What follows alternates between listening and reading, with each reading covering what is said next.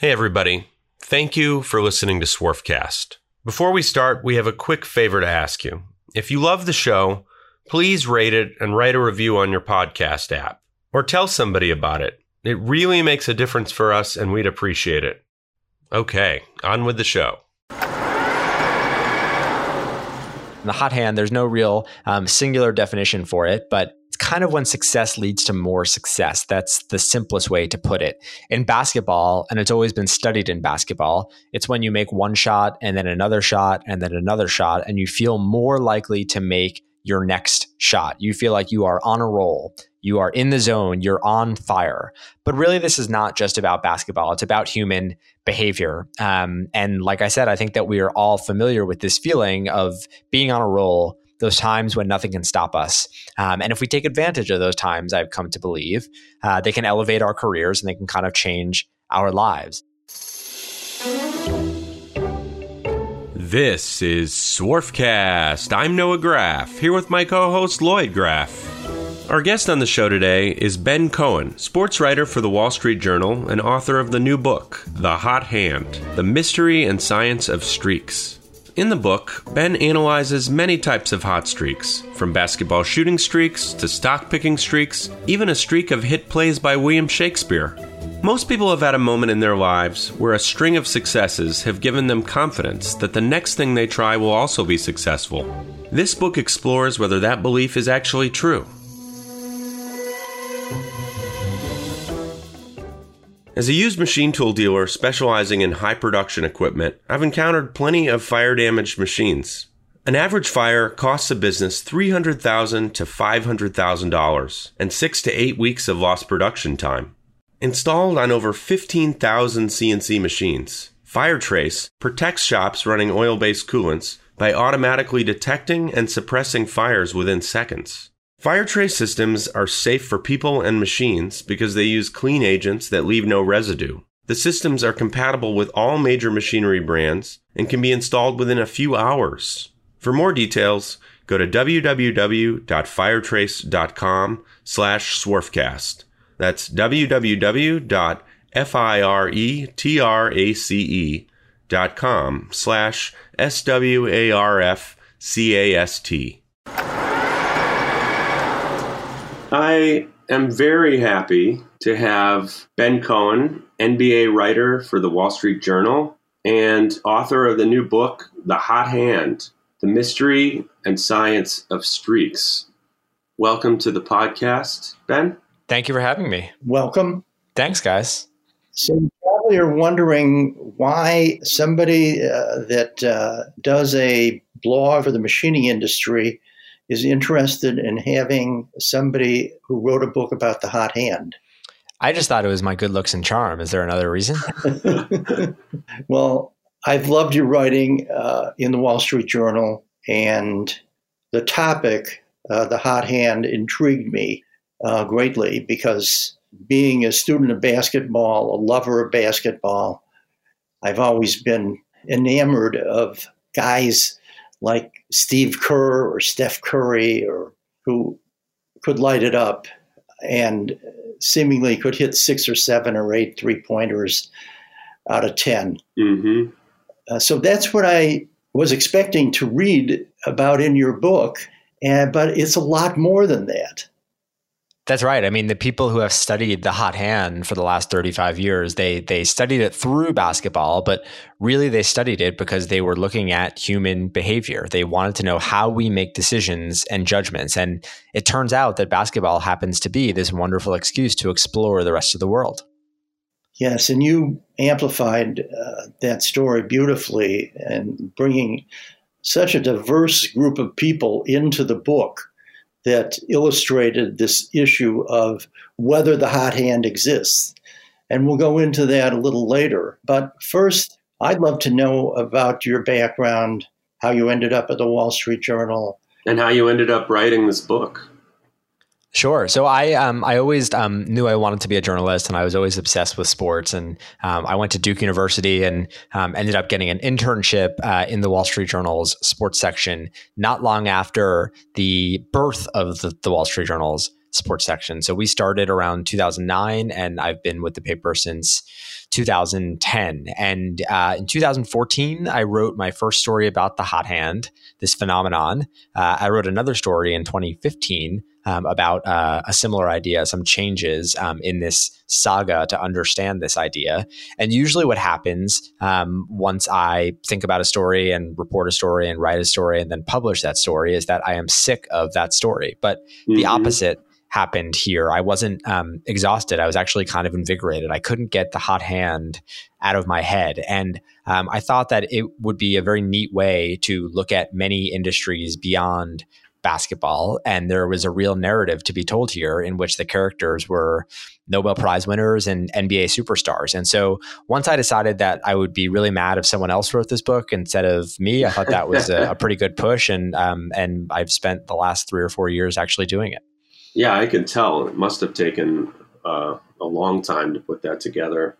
What was the the thing that intrigued you most as you did your research? Oh, that's a good question. Um, I, I, you know, honestly, it was it was just the breadth of stories that um, that sort of reflect and relate to the hot hand. So I knew that um, it would be easy um, to find stories in basketball, but I knew that um, the way to write this book is is to really apply it far beyond basketball. Um, and I, I thought that it would be hard to find those characters, and it was, but not because there weren't enough, but because there were almost too many. I mean, you once you start looking for the hot hand, you kind of bump into it anywhere you look. And so I think um, what surprised me was just how universal a phenomenon this is. I mean, I think we have all felt the hot hand and we have seen the hot hand. And, and I think the hot hand sort of applies to every industry on earth and kind of touches all of us in some way. All right, Ben, I want you to take it back. First, give a summary to the people that haven't read the book, what the book is about. And then I want to hear about the moment when you thought about this book and when you thought of the idea. Um, so the hot hand, uh, the book, the, uh, the, book called the hot hand is actually turns out to be about the hot hand, and the hot hand. There's no real um, singular definition for it, but um, it's kind of when success leads to more success. That's the simplest way to put it. In basketball, and it's always been studied in basketball, it's when you make one shot and then another shot and then another shot, and you feel more likely to make your next shot. You feel like you are on a roll you are in the zone, you're on fire. But really, this is not just about basketball, it's about human behavior. Um, and like I said, I think that we are all familiar with this feeling of being on a roll. Those times when nothing can stop us. Um, and if we take advantage of those times, I've come to believe, uh, they can elevate our careers and they can kind of change our lives. So the first time I really thought about the hot hand for myself is when I felt it.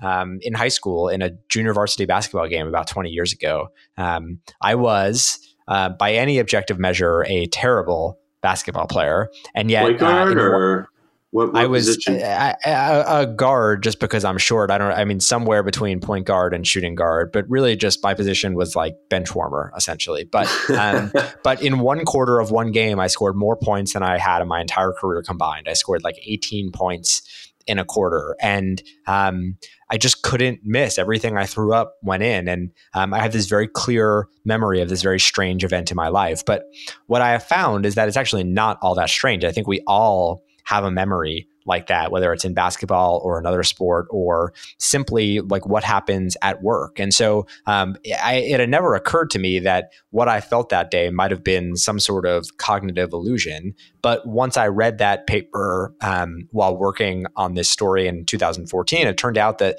there was about 30 years of scientific literature about the hot hand of these brilliant psychologists and economists trying to figure out whether this phenomenon was real or if it was a cognitive bias, if it was our minds playing tricks on us. How did it make you feel when you read Tversky's piece that said, "No, you know, there's it's it's BS. This is all in your head." How did it make you feel? It made me question everything I thought I knew, which is what was the power of this paper. It was so, um, it was just so deliciously contrarian and counterintuitive. And in fact, when Red Auerbach was told of this paper, he just kind of sneered in disgust and he said, like, so these guys make a study. I don't care. Right. I mean, and the beautiful thing about this paper um, from a from a reporter standpoint is that um, it was so unbelievable that many people just refused to believe it. So if you are writing like a contrarian thing, you you kind of want people to be like, even if this is true, I don't believe it. Like there's nothing that could be richer, right, or or or prove your point more. And so I think that all of us who disbelieved in this paper, including me, right, um, mm-hmm. I think that only like contributed to the strength of uh, of the finding and, and showed what a powerful and potentially costly illusion the hot hand can be. Could you summarize the uh, the Gilovich Tversky paper? Yeah, the hot hand does not exist. Really, is is the simplest summary. Um, it was this phenomenon that we all believe. In fact, they they poll um, basketball players and students in this paper, and and like overwhelmingly, they believe in the hot hand and the importance of the hot hand. And yet, just because you believe in it doesn't actually make it true. And once they were able to look in the best data available at the time, they found that there was no evidence to support this notion of the hot hand that we were all convinced of. And this is this was the popular wisdom uh, for a long time, but Daryl Morey didn't believe it. Uh, yeah, I think. Well, uh, you know, I, I don't know about Daryl um, personally, but um, this it, it's sort of um, this this counterintuitive pearl of wisdom sort of became conventional wisdom over time, over about 35 years, because it was this classic paper in the canon of behavioral economics, really. Um, and for good reason. Like it's a really admirable paper. I, I still find it um, so smart and, and, and so like amazingly counterintuitive. And the people who wrote it are some of the great psychologists um, of their generation and really of all time. I mean, you know, Amos Tversky is this brilliant figure, this towering force in, in academic psychology. Tell people who Tversky and Kahneman are. Yeah, Danny Kahneman won the Nobel Prize in economics um, a few years ago, and Amos Tversky was his intellectual collaborator and and partner, really. And um, they really pioneered or or revolutionized this field of judgment and decision making, how we use our minds. Essentially, there's this brilliant Michael Lewis book about them that came out a few years ago called The Undoing Project, um, but and and Danny Kahneman's book uh, Thinking Fast and Slow is is sort of in this same vein. Um, they uh, th- there's no one in psychology or really you know in economics now who were more influential than these two guys, and so it was kind of astonishing to me that Amos Tversky was one of the people on this hot hand paper. It just sort of shows um, what a powerful force this idea can be and why it's so compelling to so many people. Like these weren't just any ordinary researchers who were looking at this basketball phenomenon. It was Amos Tversky. I certainly believed in it. I just have to bring in a little anecdote of my life.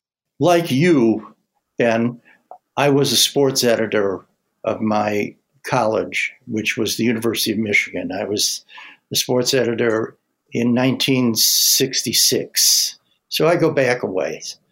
Uh, in 1965, I was covering the NCAA tournament. Michigan was one of the four finalists in Portland, Oregon. And so I went out to Portland with the team.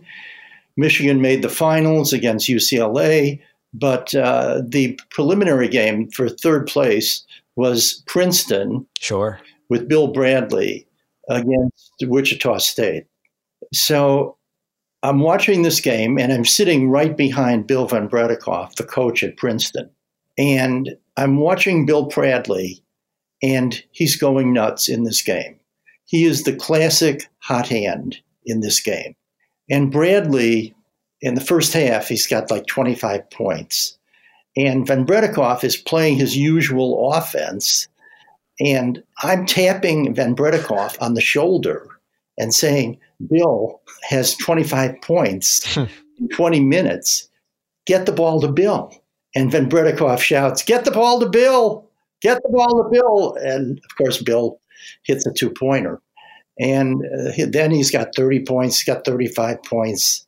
Finally, late in the game, I again I tap him on the shoulder. I said the record in the NCAA tournament is 52. Bill's got 48. Get the ball to Bill. He shouts out, "Get the ball to Bill! Get the ball to Bill!" Of course, Bradley ends up with 56 points in the game sets a record that still hasn't been broken in the NCAA tournament. And you're responsible. You're like 98% responsible for that. Oh, yes. so since then, I've definitely been a believer in the hot hand. it sounds like you were a believer in the hot hand during that game. Oh, definitely. Well, I played basketball too in high school. I thought maybe I was going to make the Michigan team until I saw who was on the Michigan team. Looking for a screw machine, rotary transfer machine, or CNC machine? Graff Pinkert's got you covered. When you're buying any used machine, you're taking a risk. So it's important to buy from someone who knows their stuff and who is going to give you straight information about what you're buying. Graff Pinkert is a family owned firm that's been dedicated to selling great machine tools to the turn parts industry for 75 years. It specializes in the top multi spindle brands, including Index, Schutte, Gildemeister, Tornos, ZPS, Acme, and Wickman. They also sell a variety of other types of used equipment, such as CNC Swiss, CNC turning centers, and parts washers. Machine tools are complicated.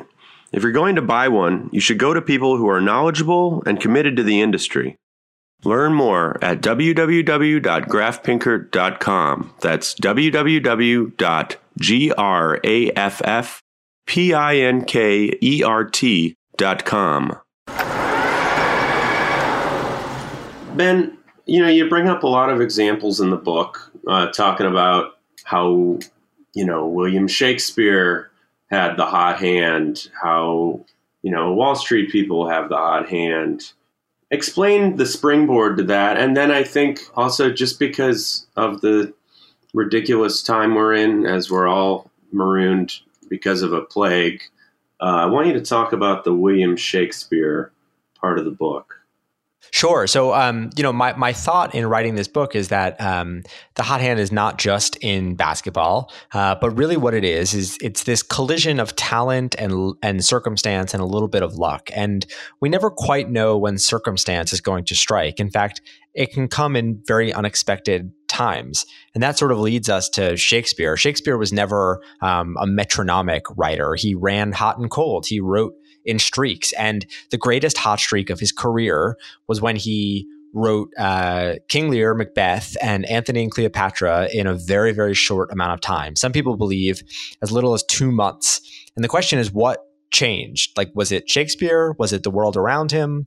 I think it was actually both. But really, what changed in the world is that he wrote these plays during a plague year. The plague was sort of like Shakespeare's secret weapon the plague was a constant presence in Shakespeare's life. It was the single most powerful force in, in shaping his life and his career. He probably should have died of plague when he was an infant. In fact, his uh, his parents actually lost two children uh, before he was born. Um, the plague plays this incredibly important role in Romeo and Juliet. In fact, you could argue it's the most important character. Uh, it is what turns the most famous love story ever told into a tragedy. And then he's able to capitalize on the plague again in 1606 when he had gone two years without writing a play. And then he premieres three in the course of two months. And it to me was this really powerful example that we never quite know when the hot hand is possible uh, or where or how or why sometimes it's the plague. And so um, I do think that, like, in this very strange period we're in right now, I'm not saying that anyone should go and try to write King Lear, obviously, but I do think there will be some great unexpected art uh, that comes from this. And, and not just art, I mean, productivity generally. Um, you know, sometimes um, circumstance like happens. Uh, you know, you you would never expect the plague to be this force that allows us um, to, to, to, to have these plays that we're still reading 400 years later, and yet it kind of was. As I remember in the book, uh, you said that the plague killed all the young people and maybe killed some of the other writers. So the young people who didn't really like his plays that much, they weren't around, and so he could entertain the old people. Is that what happened? It killed off some of the competition in that um, the most um, popular form of entertainment at the time was satires starring children, and Shakespeare really wrote tragedies starring adults. And so suddenly there were just more resources available to him, and theater goers were in a state where they kind of wanted to hear um, his type of work and go see his type of work. At a, you know, the world was kind of changing before, and then it turned back into his favor. And I think that's what happens. I mean, I think that um, evolution occurs, right? And and sometimes um, we have to adapt, and sometimes the world adapts for us. It's just important to be able to recognize when these circumstances do break our way and put ourselves in a position to take advantage and capitalize. I was shocked in a way when I heard the chapter that you did on Raoul Wallenberg. Hmm. This uh, it stunned me that this was right in the middle of your book that you spend a whole chapter. Who's Wallenberg for those for those of us that are that are less literate? Tell us about Raoul Wallenberg and why you included him in the story of Streaks. Yeah, I mean, it's um, it, it he does not have a, a, a, direct relationship to the hot hand, but I do think that his um, the lessons of his story um, sort of uh, uh, reflect the lessons um, in this like fascinating saga of this idea. So Raoul Wallenberg is like one of the great um, heroes of the 20th century. I mean, he is credited with saving about 100,000 Jews during the Holocaust. He was not Jewish. He was um, uh, uh, Swedish and came from this um, aristocratic Swedish family, but um, went through this like superhuman um, run at the end of uh, World War II, in which he just did things that uh, uh, were just incredibly heroic. I mean, I think there are very few people who have done so much good for humanity in so little time. And yet, um, right after the war was over, he disappeared in Russia and no one knew what happened to him. Um, people have been looking for him ever since, and Crazy. it's been this great mystery. Yeah, and um, really, the reason it's in this, this book is because there are um, two researchers. Uh, one um, uh, molecular biologist named Marvin Makinen, and another who um, was this young baseball researcher at the time named Ari Kaplan, who teamed up and and they went looking for Wallenberg as as part of a greater um, team uh, that has try, tried to find the truth about what really happened to him, and they were able to to make really um, interesting advances and and huge strides in understanding what happened to Wallenberg based on um, compiling this data that no one had ever seen before. And this data sort of told them something that it had never said before. And that's that's that's the the connection really with the hot hand. There are certain things that we have always thought to be true about the hot hand, but we can never really know for sure because we didn't have the data. And um, and I would encourage everyone to to, to read the book, um, especially for the Wallenberg chapter, which I think is really you know, it's just a remarkable story, and it was a real um, privilege for me to write it. And in fact, when I when I stumbled across it, um, there's like I said, there's no like obvious connection to the hot hand, but I just I thought it was really important to shoehorn that story into the book because um, it was just irresistible. I mean, it's just a really it's a really amazing story.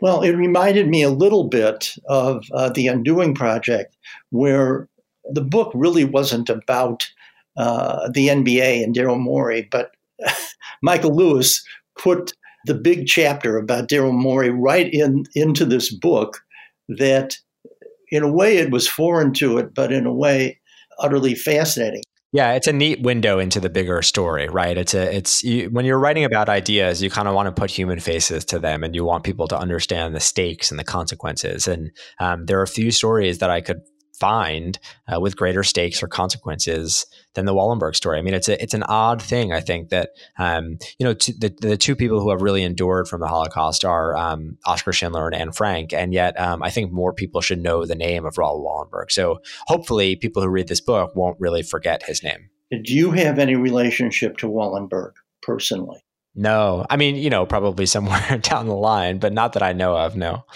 Well, I was moved by the story. I mean, I knew the story of Wallenberg, but nevertheless, your recounting of it I thought was brilliant. Well, I'm very happy to hear it. Get back to basketball a little bit.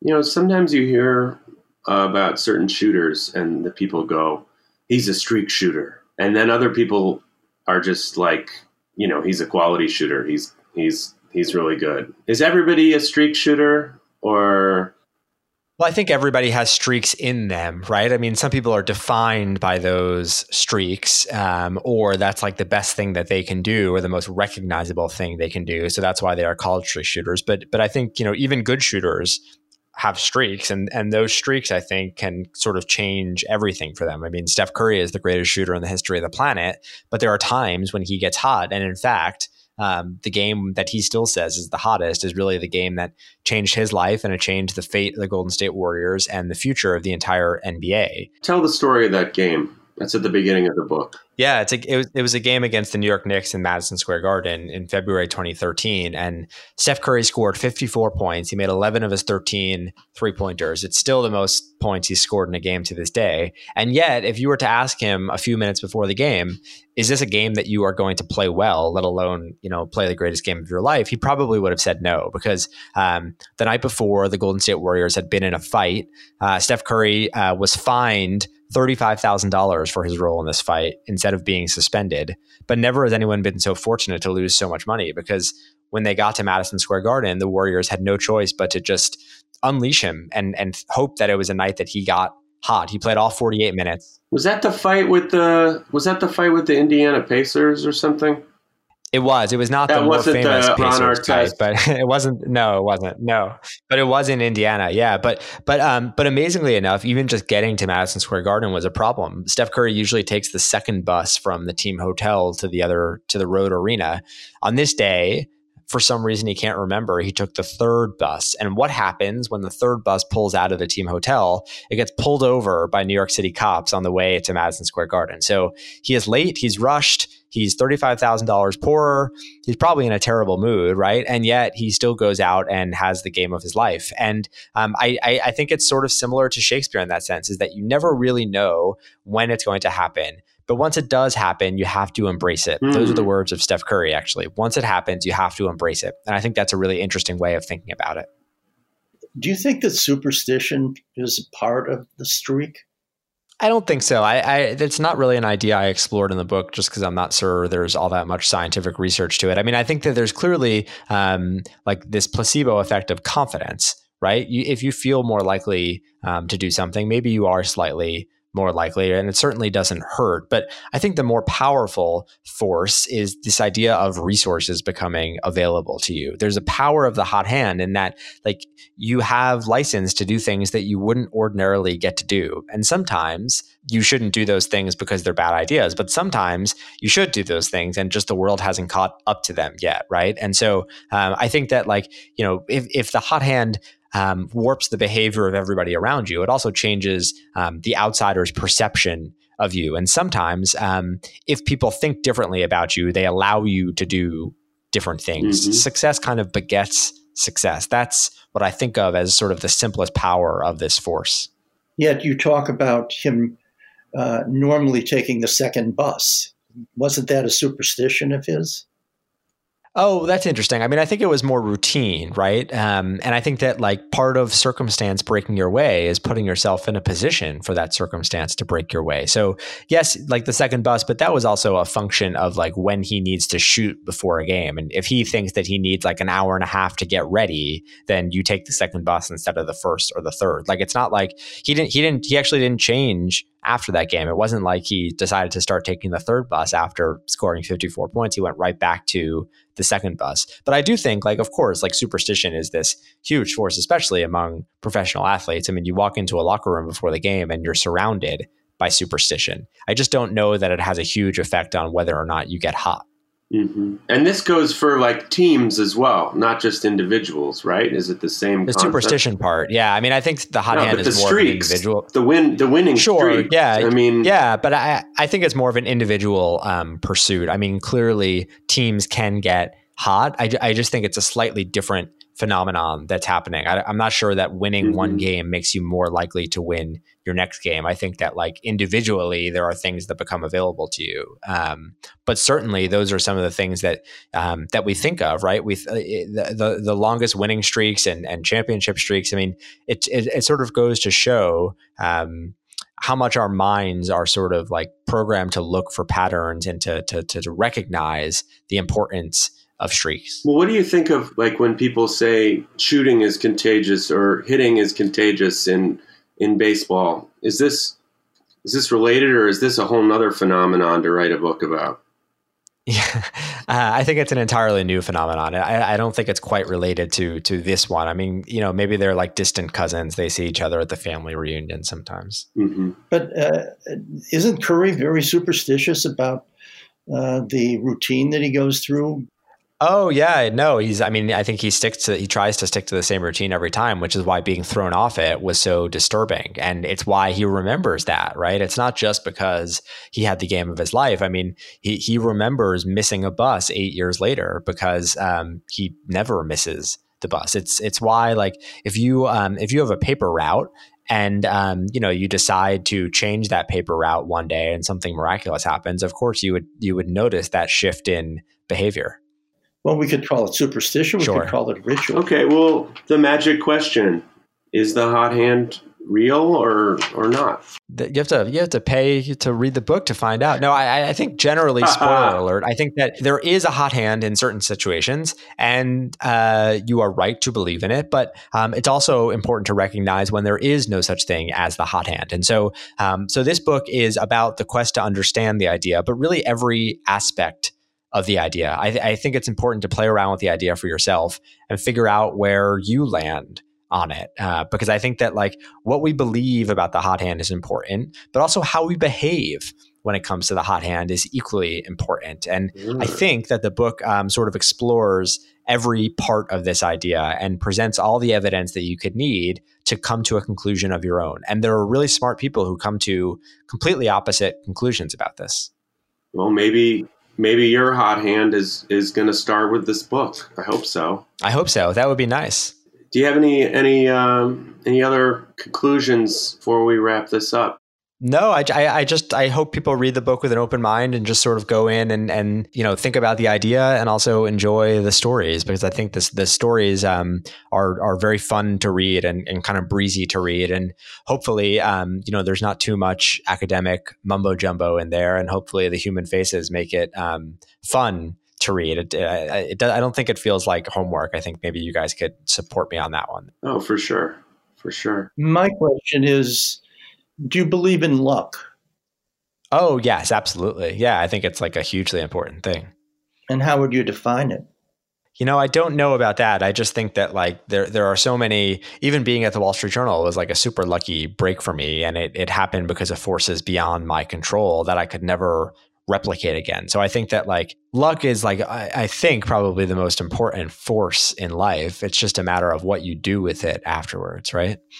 Well, thank you so much. Yeah, thank you, Ben. This was fascinating. Thank you for having me, guys. I appreciate it. Everybody, if you're interested in the book, you can listen to it on Audible, like us, or get it get it everywhere. Is there a website uh, for the book? Oh, you can just go to my personal website, BZ, B as in boy, Z as in zebra, Cohen at uh, just bzcohen.com, and it's available wherever books are sold. Fantastic. Thank you, Ben. Thank you.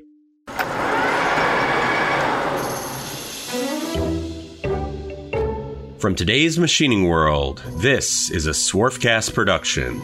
If you like this episode, please subscribe to the show and rate us on Apple Podcasts, Stitcher, or wherever you get your podcasts. Follow us on Facebook, Instagram, and today'smachiningworld.com to see extended video interviews and join our mailing list.